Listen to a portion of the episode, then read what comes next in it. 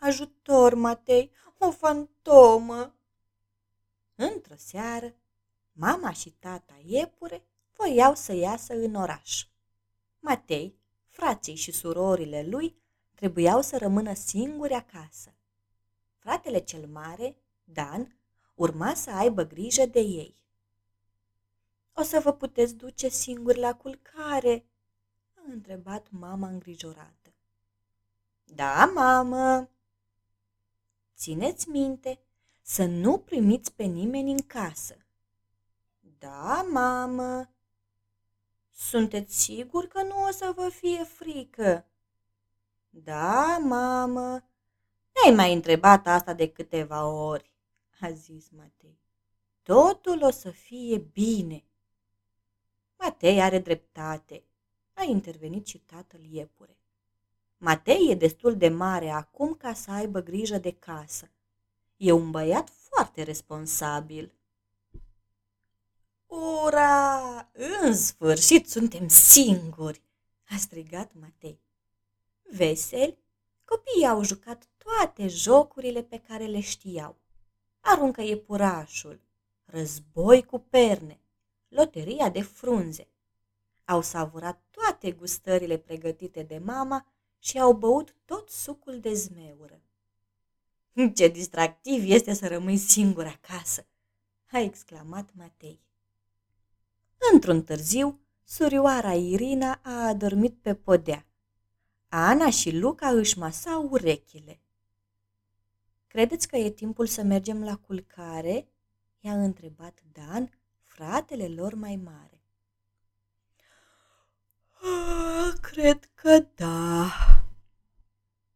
a spus Matei căscând. Frații iepurași s-au spălat pe dinți și s-au băgat sub pături. Noapte bună, Dan! Noapte bună, Luca! Noapte bună, Ana! Noapte bună, Irina! Noapte bună, Matei!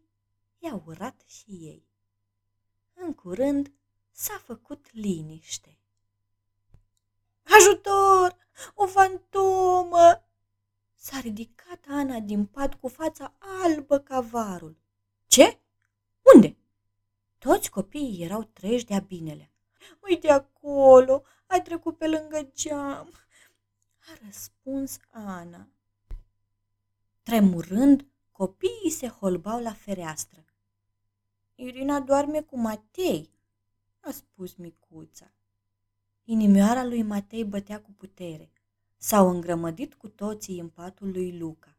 Stăteau îmbrățișați în întuneric, auzind, bocănind și trăsnind la fereastră. Scârt, cioc, poc, la ușă. Fantoma e acolo, afară, a șoptit Ana. Poate e doar vântul, a spus Matei. N-ai vrea să te duci să vezi?"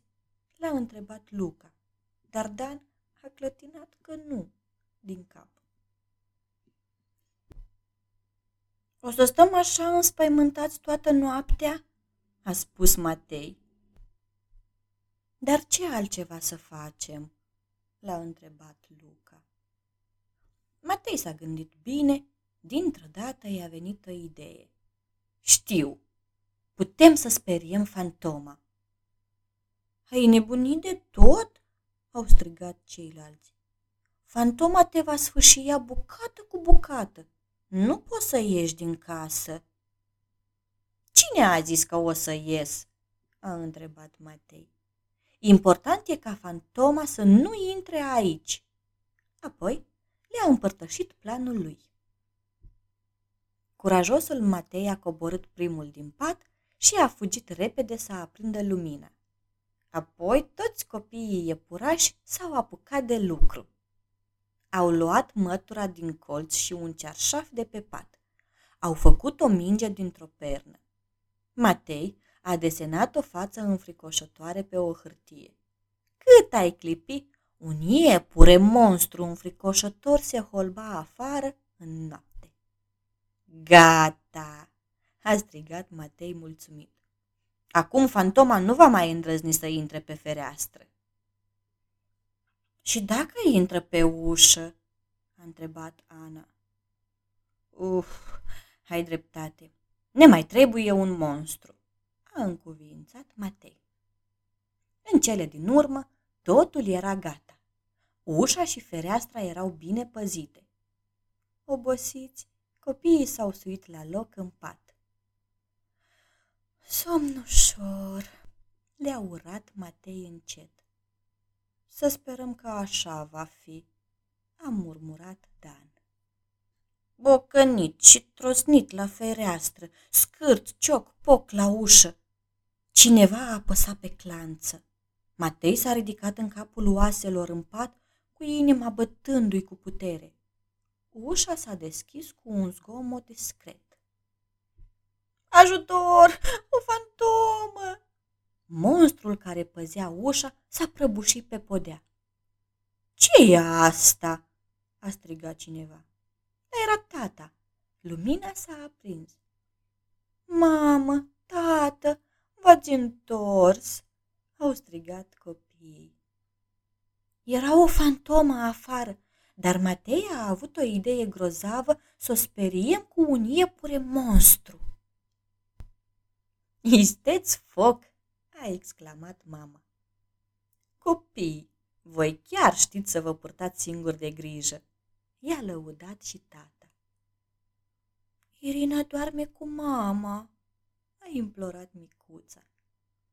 Sigur, draga mea, o să rămân cu voi în cameră în noaptea asta.